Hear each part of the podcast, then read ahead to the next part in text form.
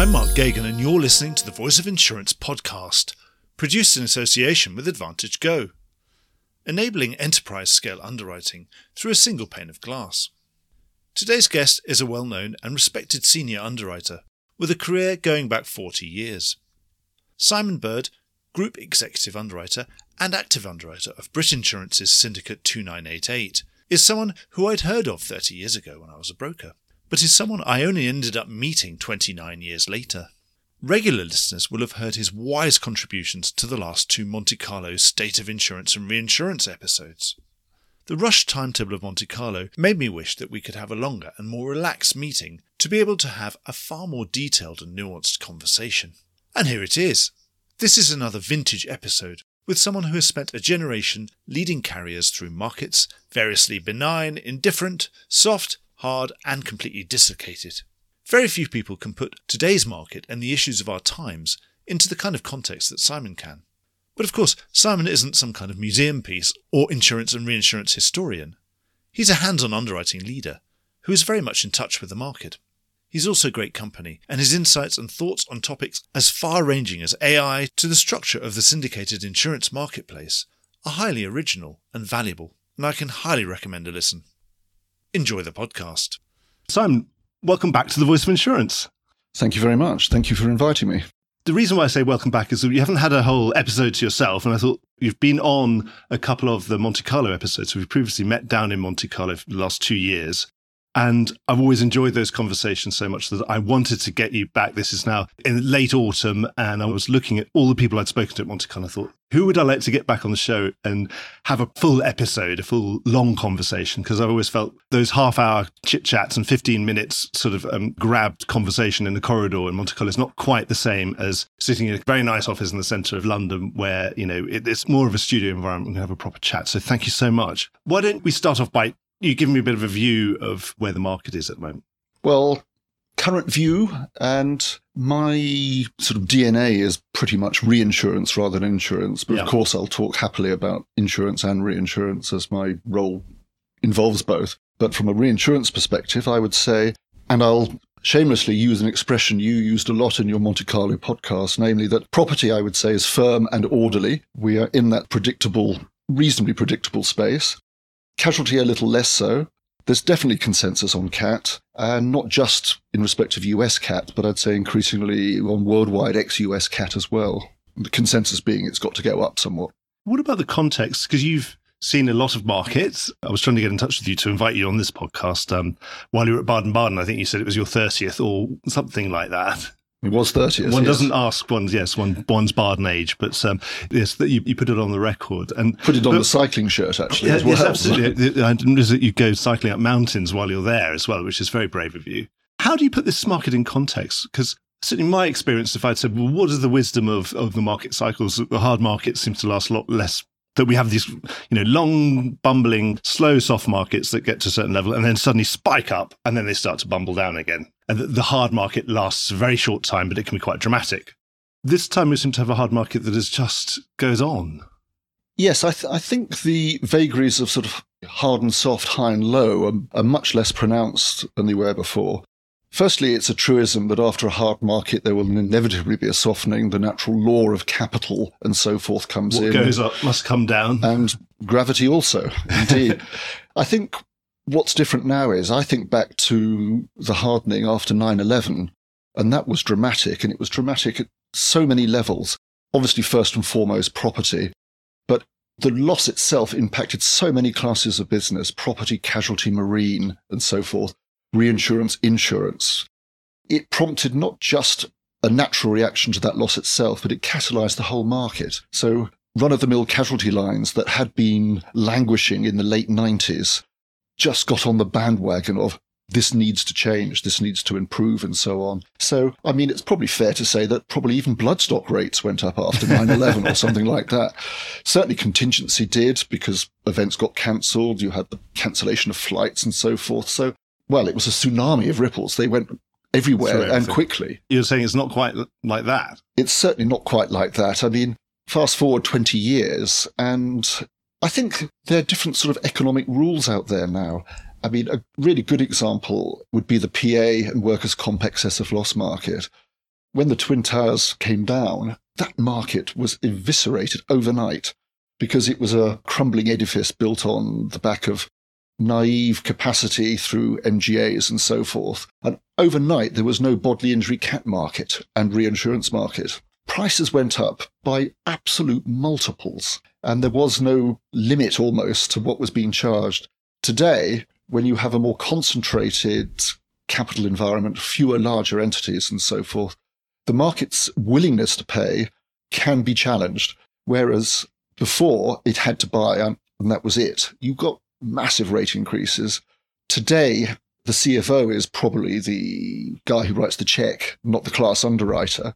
And for that reason, if last year you paid one online and this year you're paying 15, and those sort of multiples occurred, particularly in the bodily injury cat space after 9 11, then your boss, your CEO or your CFO says, fine, write this business, but we're not buying reinsurance. We're just not going to pay those sort of usurious prices, if you like.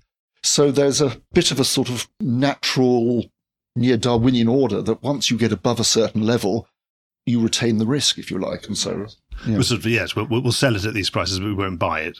Certainly. But then going back to your earlier question, yes, many lines of business are in a good disciplined space. And if we're simply put bumping along the top or just off the top, then we're in a very good place. And so, yes, what's different this time? Is it, is it that discipline that we have a better understanding of what we should be charging for the risk? Have we got better? Oh, without doubt. I mean, of course, there were models back then, and the models now are, much, much better. No model's perfect, and the models evolve all the time. But I think there is clear consensus on model pricing, particularly at higher attachment points, because the reliability of models, the higher you go, becomes greater. The proportion of non modeled risk falls away quite quickly once you get above a certain level because attritional cats, mudslides, and things which have hitherto in the past have caused retrocessional claims I've been aware of. Absolutely, that won't be the case today. So this is far more of a, a rational, less sort of emotional market, a market that perhaps, say, 21, 22 years ago, it was running slightly scared, saying, well, we don't really know what price to charge, so we're going to charge 15 times more and see if that works, if we have appetite.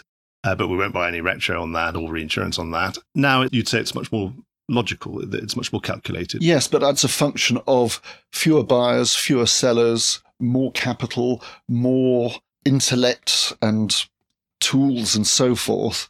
And yes, there's a sort of a natural order. The rules are there in as much as if we're well capitalized, we can keep much more. Whereas back in the day, you think back around 2000, 2001, there were hundreds more syndicates, so on. Obviously, still a massive independent names capacity, a tradition of buying in a certain way. So you bought X over Y, and your business plan wasn't that agile. So, particularly when the loss happens quite close to the anniversary date of your cover, but we're committed to buying on this basis. QED, we buy at any price sort of thing. Well, those behavioral requirements don't exist. If the any price is absurd, you go away and revisit your plan. You don't just pay the ransom note, if you like. you pull out of that class if you really have to. Yes, or you literally, as you alluded what, what earlier, we, you, we yeah. will just write a controlled aggregate on a net basis and see how it goes, rather than yes, write a good book, but then lose all your margin because you've paid it away to the reinsurer. Yeah, one little bit, I wonder if you think that this reminded me of that hard market post 9 11. I was reading in a, it was a Gallagher specialty US property, so property insurance report. There was a really interesting quote. They said underwriters couldn't price themselves out of getting a firm order. They tried to, but they end up getting a firm order anyway. Is that a, even a small segment that would remind you of, of things that happened, you know, 20 plus years ago? Sorry to interrupt the podcast. I'm here to tell you that Aventum Group is a debt free, owner managed specialty insurance group headquartered in London. Through our MGA platform Rokstone and broking platform Concilium, the group controls circa $1.5 billion in gross written premiums across 16 global offices.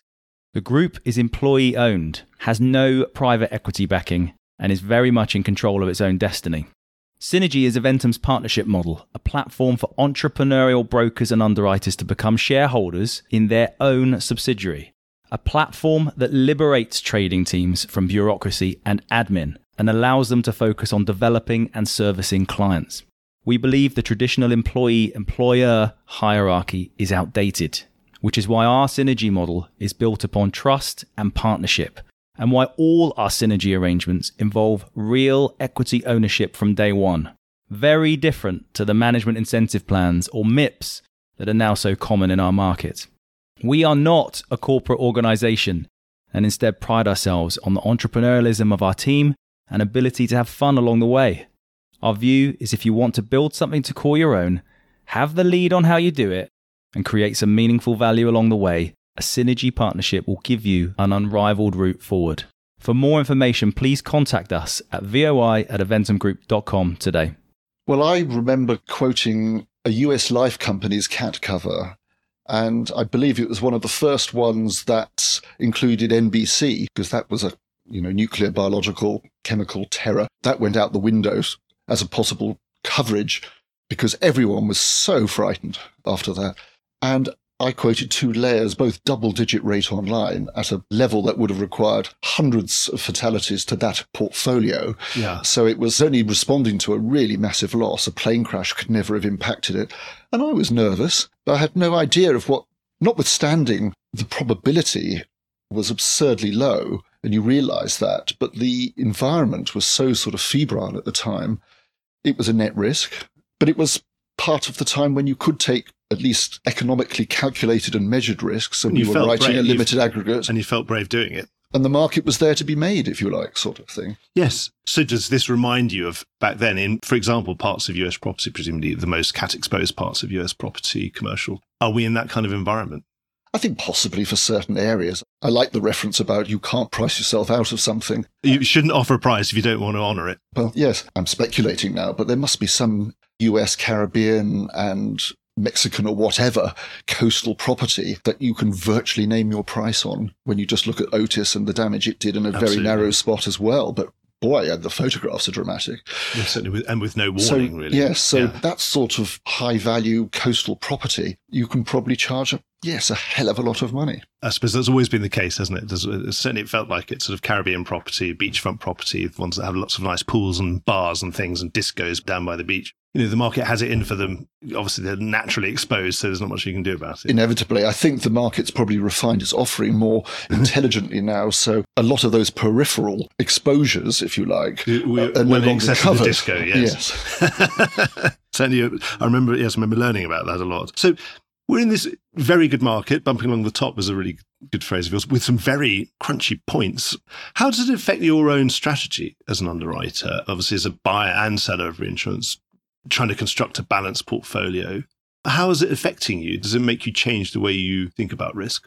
Certainly. I mean, in the context of my specific responsibility at Brit in Syndicate 2988, we have deliberately de emphasized exposure to critical cat because it's something that investors have been, shall we say, rather circumspect about. That's to put it mildly.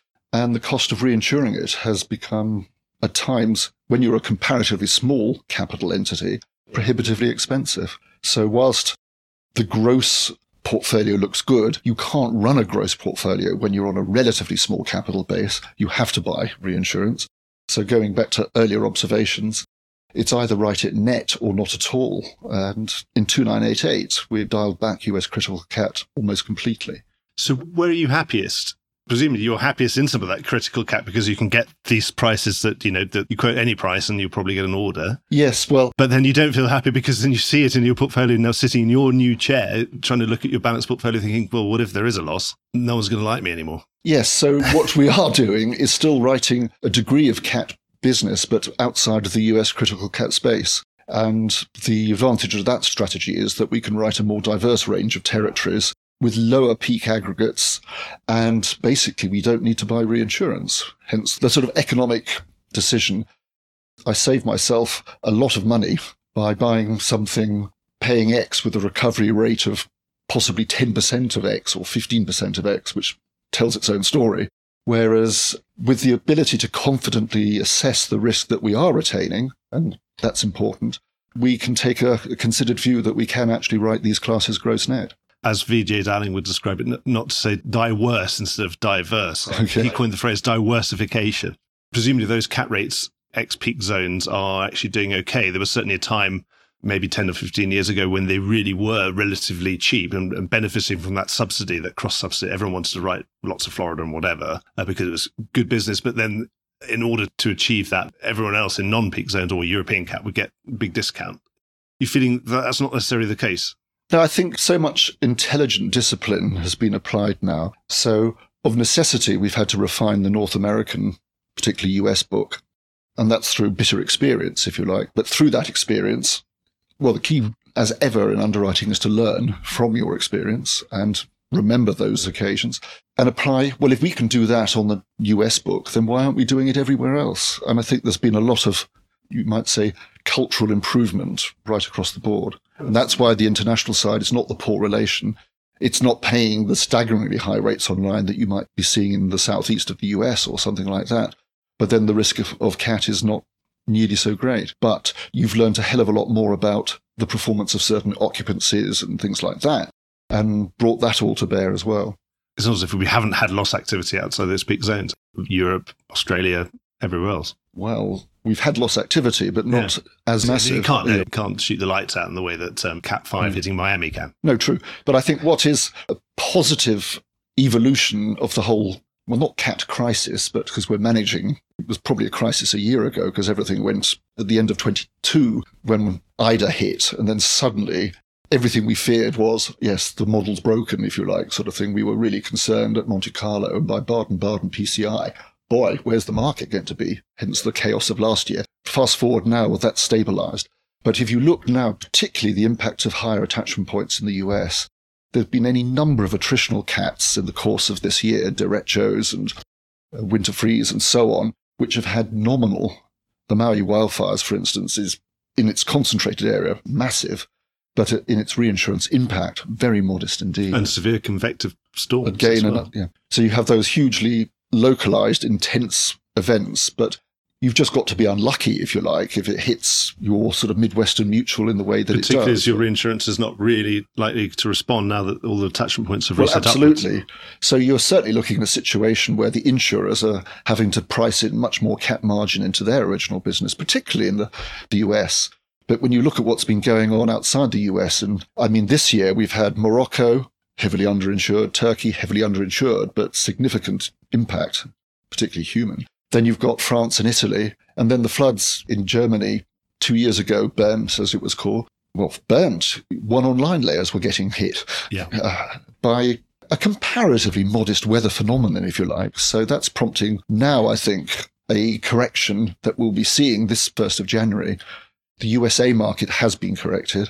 The rest of the world market needs correcting we've had this interesting dynamic of insurance started to harden itself, reinsurance then added its weight to then reset attachment points, which have now prompted more hardening again on the insurance side because insurers are bearing more of these uh, higher frequency, slightly lower severity losses that they previously, perhaps in the pre reinsurance hardening, they might have been able to share quite a lot with their reinsurers. Do you think once that's done, once they get their house in order, then that was probably it for the hard market? Well, if it's it for the hard market, it can't go on forever, can it? No, it can't go on for nothing can go on forever. But at least the reset will be very constructive, simply because you will never see attachment points come down again. Notwithstanding inflation may ebb somewhat, but we're still in a hefty inflationary environment. Labour costs are higher, material costs are higher, values at risk are growing materially. I mean, the inventory of property and to insure is growing in real terms all the time. The reinstatement cost of that inventory is going up. And it's been referred to by reinsurers. You're still seeing, in effect, exponential growth in sums insured. And for that reason, the supply demand equation is still quite favorable, shall we say, to the seller. Albert Einstein was asked, you know, what was greatest of man's inventions? And he said, actually, it's compound interest not anything that he'd been studying. And I suppose once you, you have a bit of compound interest in, with inflation on inflation on inflation on rate on rate on rate, and you can see how things uh, become exponential. And any compound factor, particularly that valuation equation, is massively impactful on excess of loss because the impact to XL is exponential. Because when something's grossing up on a stiff curve, of course, the retention stays the same and the relative impact is transferred much more readily upwards. But we know that another emerging theme from Monte Carlo was greater worry, or not say not huge worry, but but a more concern over casualty, which certainly hadn't manifested itself the previous year when we'd had the big hardening had been really a property phenomenon, and in fact some reinsurers had been quite happy to perhaps jump towards casualty as a more of a displacement kind of activity to say, well, we'll get our income from somewhere else and we're going to diversify away from property. And then, yeah, we're happy to take a bit more casualty, perhaps. And now, yes, after years of inflation, there's a greater worry and perhaps a greater recognition that some of those back years were not as good. And you know, we've had more evidence of that some of those back years. And obviously, I think we've had this discussion before, but you know, exactly, you can pick your year exactly your, your time frame that somewhere in the teens, a three or four or five, I think the market period, is talking 16 to 19 at the 16 to sort 19. of is probably the generic the period. years of, of, of this millennium. What's your view now? What, what's that going to translate into at 1 1, do you think? Well, definitely a requirement for improvement. I think if we just wind back a few years, when US casualty pro rata was kind of reborn and people suddenly realized there's a lot of improvement in the primary pricing. The ceding commissions are okay. The equation makes sense so that even Lloyd's underwriters who've hitherto been excess of loss people became to a, quite an extent pro rata people because they could ascertain the margins on pro rata were just as good as a risk excess or so forth. So, around that time, of course, I remember reporting as a journalist on, of course, a lot of those commissions naturally because there was more capacity available started to go up. They were creeping up when we were reporting on those. So where are we now? But I think going one step back, I think the greatest improvement across the market was experienced more in the FinPro space, less so the GL space. Yeah. Sure, bigger ticket GL went up because the bigger insurers, again, whose back years were not good and whose general results were not good, realized that why are we offering $200 million lines? Let's just compress our risk profile and offer, say, 50 or so. Yeah. So there was a natural, again, supply and demand order, and excess, you know, Fortune 1000 or whichever number you choose, but Fortune big ticket items went up considerably. But of course, the smaller to medium GL risk didn't necessarily rise to anything like the same extent. And it's that sort of smaller to mid-size, big swathe of business. And I'm talking more bodily injury exposure, which of course is now, that's the tail that's wagging most. And that's where I think the market has been slightly caught napping and there's sort of reasonably good reasons for that. I mean, everyone in that space enjoyed what I think the market quite often refers to as the COVID holiday. Fewer miles driven, fewer hours worked, Yeah. you know, low injury rates in factories because things were barely ticking over, etc., etc. I mean, the liability market probably in some respects benefited more than the property market because there was less liability creating activity, if you like, less risk taking place. Yeah. So that happens. So you have a lull in frequency. Then, of course, you have the closure in the courts. So you have a lull in legal process. Now we get back to normal levels or even enhanced levels post COVID holiday of economic and just natural activity. And the courts have reopened. And everyone's assessment of certain years is perhaps been distorted by that because the development pattern, both of, information. of frequency of loss and legal process on loss, has basically been sort of messed up, quite simply. We're just naturally optimistic people. I suppose you have to be an optimist to be an underwriter, otherwise you would never underwrite anything. Well, as ever, but like investment, uh, and the classic sort of caveat is the past isn't necessarily a guide to the future.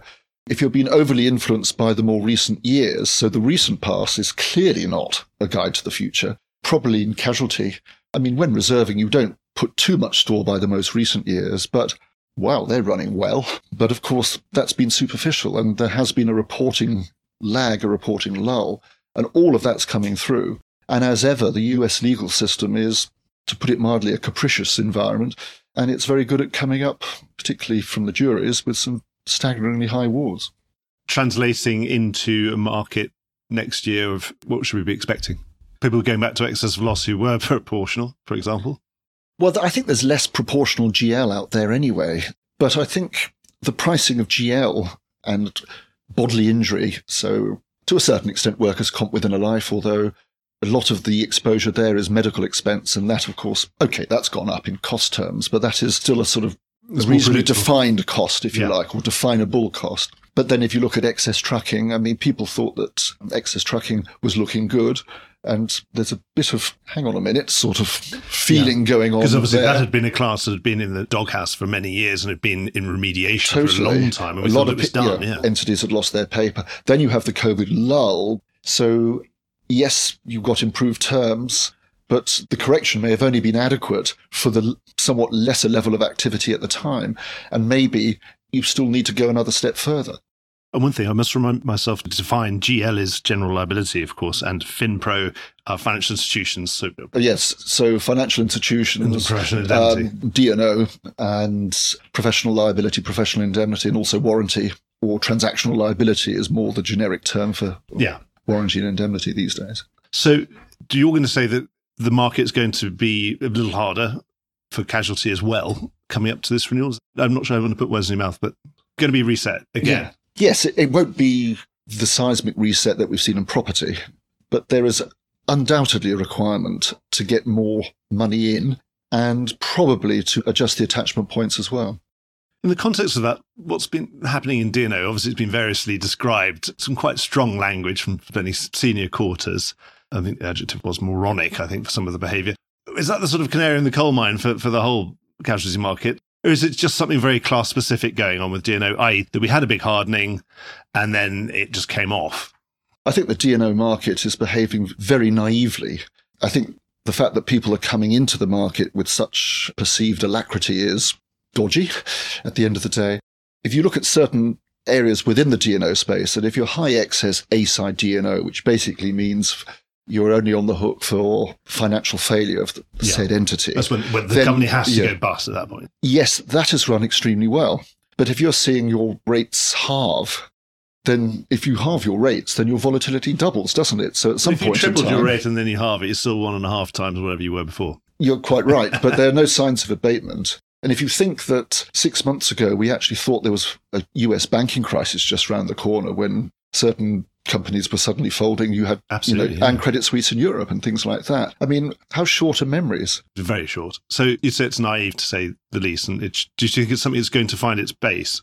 Well, I think yes. It's obviously for incumbent insurers to be firm, like any leading underwriter yeah, should um, be. Do you think, presumably, as anyone who's still bullish, even though they've been knocking rates off in D&O, when they come to renew their treaty, they're not going to be working with open arms, are they? One presumes reinsurers should be applying serious pressure from behind because, of course, you know, one of the key sort of rating factors is the original loss ratio pick. Yeah.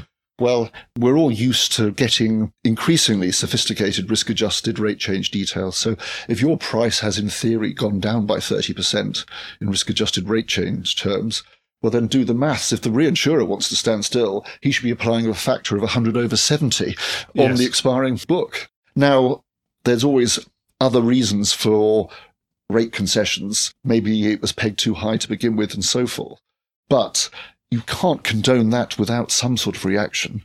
Anyone in the D&O space will surely have their CUO all over them, whether they're an insurer, why are you conceding so much, or a reinsurer, uh, why are you putting that loss ratio pick on that excess of loss treaty when the cedent has basically undermined his own pricing? So the wider context of Brit I was looking at your third quarter results, and perhaps in contrast to other peers, gross numbers not actually going up, actually down. Does that make you an outlier of some description? And most people are growing at whatever plus fifteen or something. Yes, I think if there's a one word that would sort of encompass what we're doing at the moment, it's being responsible. We are one of the largest potentially the largest syndicate in Lloyd's yeah. in 2024, as Beazley particularly exports to a lot of its income over to its E&S platform in the States. But we have a large market share, a large book. So linear growth at a steady margin isn't achievable. There's just a natural law about that. You can't scale your business. And I would think conversely, once you have a large market share, people tend to be sniping at your book. So in that respect, I think we're just taking a cautious view. I mean, we'd love to be proved wrong on this and we should be a bit more optimistic. By that, I mean we might have more optimistic outcomes. I think we're just being very sober and level headed. You're certainly not gung ho. You're not saying foot to the floor, time to grow. Is it more that within that minor contraction that it is you're increasing the, how you perceive the quality of that. Oh, book. certainly. just to say, well, I don't need to grow. I can just pick the best 85% of my portfolio and hang on to that and then well, get rid of the 15% that I don't like. Well, absolutely. I mean, risk selection is everything in insurance. What always defines a good underwriter is not whether that underwriter charged, rated a book that was on average 10% apparently better price than his neighbor or his peer. what defines a good insurance underwriter are basically the losses that they didn't get, because that's what improves your result. The loss you miss makes a massive difference to your numbers because you don't have to write another hundred good risks to pay for it. So it's all about better informed decisions, better risk selection. Obviously, the other thing about that an underwriter, I suppose it's the thing that the underwriter doesn't know because I mean, I'm a broker. Obviously, so I've come from the broking side. That the, the one thing the underwriter doesn't know is the things they haven't been shown because they just haven't been shown them. So they can't assess the risk that they're not being shown. And do you worry that because you, if a lot of your peers are foot to the floor, growing plus 15, plus 20, whatever, and you're more treading water or just, you know, being more selective, do you worry that you're not going to be shown those ones, those great risks that, yeah, the ones that won't have losses, those ones? There's always a slight risk of that. But realistically, if you are active in your market and know your brokers and are visible in the market, which means getting back to the box, which underwriters are doing, then I don't think there's a great risk of that. There's so much portfolio analysis done by industry sector, by profession, by whatever, you're going to see, hang on, why aren't I seeing any more architects or why aren't I seeing any more hotels? Whatever it is, whatever class, you know what the natural mix of your book should look like or could look like. You'll be picking up quickly if for some reason a, a particular segment is seems to be moving away.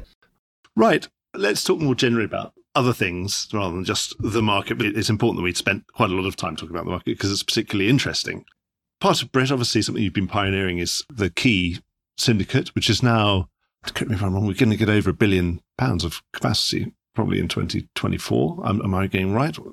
Don't quote me on the number. No, well, I'll go and look it up and I'll put it in the notes. We'll do it properly.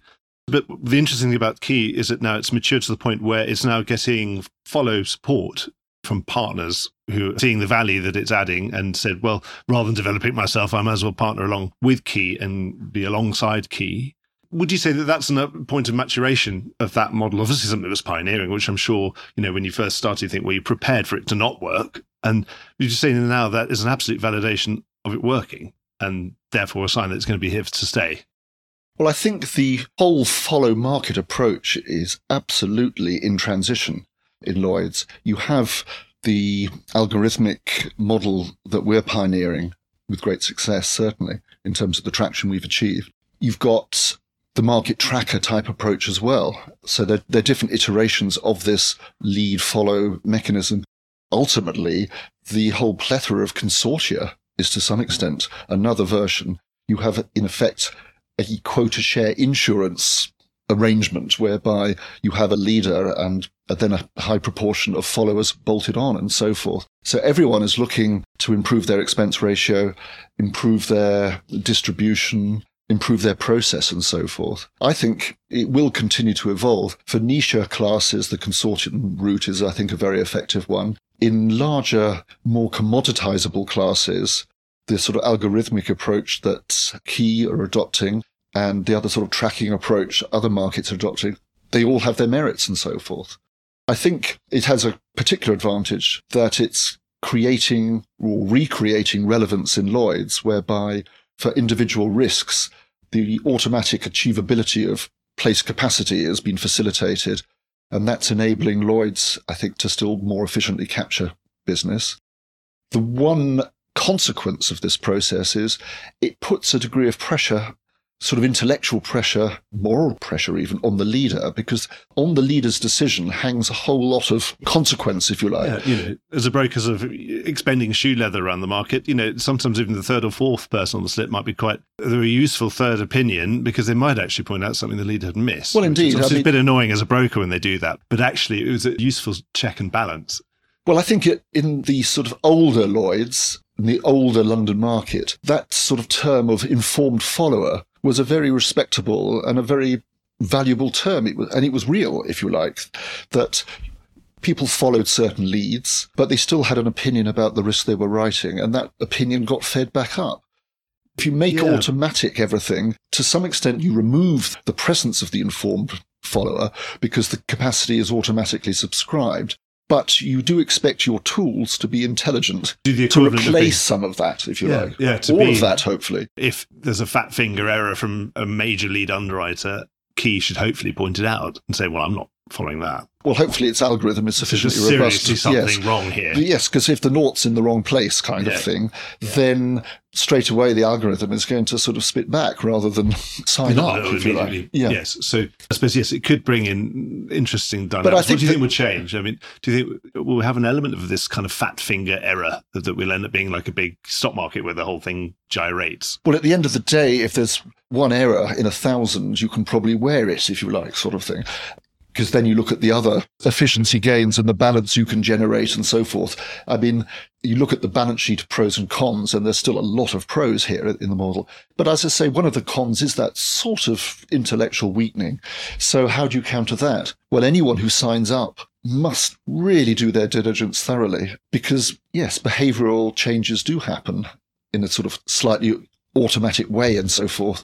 And for that reason, just because it works in this area doesn't mean that the model is instantly transportable into another part of the market. I suppose theoretically it should mean that as the market softens, the follow should just quietly bring itself back down to zero. Well, in Uh, theory, but obviously, it depends on if you're sitting there dialing up the risk appetite as the market goes down because you want to keep the income up. Then I suppose that's up to you, isn't it? But if you leave the controls the same, it should be a good barometer of the marketplace. well, I think, ironically, the one thing human beings are very difficult at doing is having drawn a line in the sand, is respecting that line in the sand. I mean, whereas if you actually program the, the algorithm and the model or whatever correctly, then you have an absolute hard stop below which the market will not sink. And to some extent, in that ILS market for ILW pricing, once ILW pricing went below a certain level, that the ILS people just put their pens down, or the, the model put its pen down, shall we say.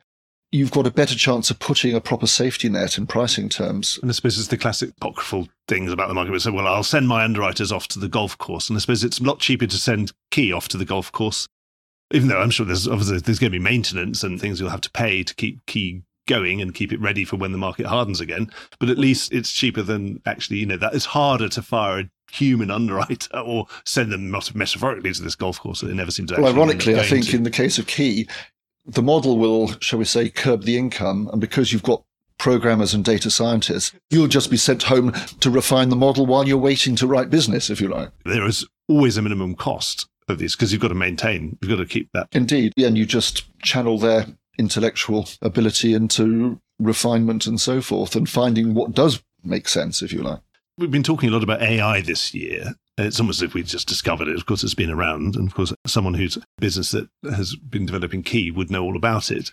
As an underwriter of your stature and experience, uh, how do you feel about AI? How far do you think we're going to take it? How much of your job is it likely to be doing, or how much of the underwriter's job is likely to be done automatically? AI is a challenge, obviously, because it's technological progress on steroids, because it's touching on human and philosophical aspects in a way that just technical digitization It's not just doesn't, if you like, or whatever. It's not just science. There's a kind of, yes, call it intrusive art to it as well. And some of that's quite of concern, if you like. But at the end of the day, it's with us. It's coming. So you can't pretend it's not there. So you've got to embrace it and manage it somehow. And looking at how can that improve underwriting? Certainly, I think in a lot of areas, in a classic area such as say open market property, which is to a certain extent a commodity, but it's not such a commodity that it, it's not SME. It's a lot of single risk business that still needs thought. What we find is that underwriters are doing far too much mundane prep, if you like, before underwriting. So if you can refine the tools that triage those risks, then you are letting underwriters underwrite, add the value, add the selection process, and you use it as an ever increasingly sophisticated filter. Now, one day it will learn enough to de facto replace the underwriter, but that's still, well, I'd like to think it's a way off. So it's much more of a, uh, having a really smart assistant who's prepped everything and has gone through Absolutely. and flagged up bits. Because, I mean, there's still a massive amount of time. There's so much double keying that goes on in our industry, if you like. That needs to be removed. And then there are certain risks that will always not be an appetite or a combination of certain risks. You know, I'll write that industry sector, but I'll underwrite it in the state of such and such, but not coastal and vice versa. Or this occupancy code works fine in Europe, but not in Asia or whatever. And the sort of filtering, triaging tools that can just make all of that simpler. It means, yes, the role of juniors is going to be reduced, but then you'll have juniors training to be underwriters, not juniors doing mundane uh, chores. If you like. but it'll help them learn quicker as well. Well, indeed, because they will only be seeing business that has a chance of working for Yeah. you, which means it's so much more motivating on business. they'll cut to the chase, if sort of metaphorically, won't they? They'll they'll only get straight to the, the ones that really require underwriting expertise and underwriting decision making rather than the mundane ones, which don't add any value. Therefore, they won't waste their time doing the non added value things, so they'll have a higher percentage of higher added value. So they'll become better underwriters quicker. Well, I would say so, certainly, because at the end of the day, if you can filter out the dross, however you define dross, then if what you're working on, you have a better than average chance of success, it's so much more enriching and satisfying and so forth. Absolutely. Well, Indeed. a great. That's why I became a journalist because you know you only do things that are newsworthy. You'd never do anything boring. I mean, why churn out a quote when your hit rate's one in 10? Then, you know, something's wrong. So make the hit rate one in two or one in three or whatever it you know it's is. worth your while. And then you still have a rich learning experience, but you also have a much more condensed learning experience. when you're actually solving someone's problem, because clearly there's demand for that problem solving at that point. Something else that's happening in the technological sphere is, well, cyber as a class is maturing, and there's an, an interesting market development that it's being set up. It should be coming in hopefully for 1 1, something called the Cyber Monitoring Center. It's been described, I'm going to do a podcast on this actually with much more detail. So we're talking very general terms about it. But the idea is to have uh, for hurricanes, we've got the National Hurricane Center. For US hurricanes, we've got the National Hurricane Center helping to define what's the difference between a Cat 1 and a Cat 2 and a Cat 3 and a Cat 4 and a Cat 5. This would be to help define cyber events, systemic cyber events, to see into different categories, and with the end goal of helping to mature the reinsurance market that we can all identify as being something that needs to happen. Needs to be normalized. We need to get a proper cyber cat market going so that the cyber can continue to grow. We need to build that hierarchy, that cyber cat and the cyber retro and all the other things that we'll probably need as that business grows because it's obviously been growing very fast. And perhaps there's a worry that it's going to grow so fast it'll hit capacity buffers at some point or quite some time quite soon. Is that something you welcome? No, conceptually, absolutely. As you've alluded, the natural order in any class of business is insurance, reinsurance, retrocession, certainly in non proportional terms. And that requires a mutually agreed understanding of definition and scope of loss and quantification of that loss. And cyber is still on a learning curve in that respect. Undoubtedly, there is more event excess of loss cyber reinsurance being practiced today, the most that it's ever been, but it's still coming from a low base. And you haven't got that natural hierarchy yet of retro behind reinsurance, behind insurance, which is what props up the classic risk transfer market. So anything that can assist in quantification, improving certainty of what events are covered and so forth is highly welcome. It won't happen overnight. The ability to create in the cyber insurance space an organization of the stature of, say, Sigma or something like that, which can say, call it when it comes to an ILW. Well, that's a long way away, but that's the direction we need to be going in. And I suppose we've had some ILS issuance as well. So you'd say it's all very encouraging. But I suppose in cyber, we just haven't had a big enough systemic loss and something will end up being litigated where those words in the policies will be scrutinized many years after the event. And we'll all have to understand what those words actually mean under the law. But we live in a world of constant near misses because of what is flying around the ether and through our fiber connections or whatever. And at some point in time, a major insurance loss is going to land for which there isn't a quick patch that solves everything in the nick of time. And, for then that we, reason, we know that those ILSs need to be there. We need to have a cat market there ready to pay. because ILS ultimately is probably what props up the retro market in a lot of space, in a lot of areas. But that's because they've got a certain certainty of, yes, that loss is a one in X. But until you have a feel for what that loss could look like, which we don't have, how can you even begin to put a number on it or a value on it? Oh, it's a good place to end in infinity somewhere. Simon, I've really enjoyed our conversation. I hoped it, we would have a good conversation like this where we'd start on something quite mundane about the market and we'd end up talking about all sorts of things. And, and I'm really glad that it has been that kind of conversation. Is there anything that you'd like to add that we haven't spoken about or you think we've missed out? Uh, one thing I thought about, because I had the chance perhaps to interject earlier but missed it, the interest in casualty reinsurance, which has grown. I think a few words of caution, and this isn't me just trying to protect my own patch, but casualty is never easy. You never know, quite know where you are in the cycle because obviously casualty has a naturally slow burn when it comes to development. So it takes you a good few years to know that you were, instead of being 120% rate adequate, you might discover you're only 75% rate adequate. It's a long, slow gestation period there. And their classes in casualty, and cyber's a casualty class as much as it is a, a pecuniary class. And the other one, of course, which is still emerging in natural experience, which is transactional liability. There's some big transactional liability losses out there at the moment. And I think the sort of perceived wisdom a few years ago was, well, if said transaction has survived three years of report and accounts without a claim, then you're all right. Well, I'm seeing the tail wagging past year three, shall we say. So we live and learn. And yeah, certainly, there was a moment. Yes, it was very competitive. Everyone wanted to hire an M and A insurance team, didn't they? Because it was perceived as being shooting fish in a barrel type thing. Well, both transactional liability and cyber, I think, have spawned any number of MGAs, and I think those areas are going to be increasingly challenged because cyber's not a slam dunk money spinner, and W and I is not a short tail class. Far from it. Well, thanks for those words of wisdom. I shall leave you, Simon. It just means we're going to have to have another podcast at some point in the future. So thank you so much for this, and we'll speak to you soon. Thank you very much. Well, I hope you enjoyed today's episode. If you did, don't forget to subscribe or leave a like or a review or recommendation on whatever podcast platform you used to access this program. These really help get the word out. Before we go, just a quick reminder that advertising slots are available here and in other places in the Voice of Insurance podcasts. Podcasting is the fastest growing medium and attracts a high quality audience of key decision makers. It's also an intimate medium where you, the listener, are right in the room with me and the interview subjects. Needless to say, that means it's a great way of getting your message out directly to an audience because you know you've got their full attention. It's also very cost effective. So get in touch with Mark at thevoiceofinsurance.com to find out how you could be speaking directly to the industry. The Voice of Insurance podcast is produced in association with AdvantageGo, enabling enterprise scale underwriting through a single pane of glass. Voice of Insurance is produced by me, Mark Geoghegan. Music was written by Anna Geoghegan and produced by Carlos Geoghegan. Check out more podcasts and written comment pieces at www.thevoiceofinsurance.com.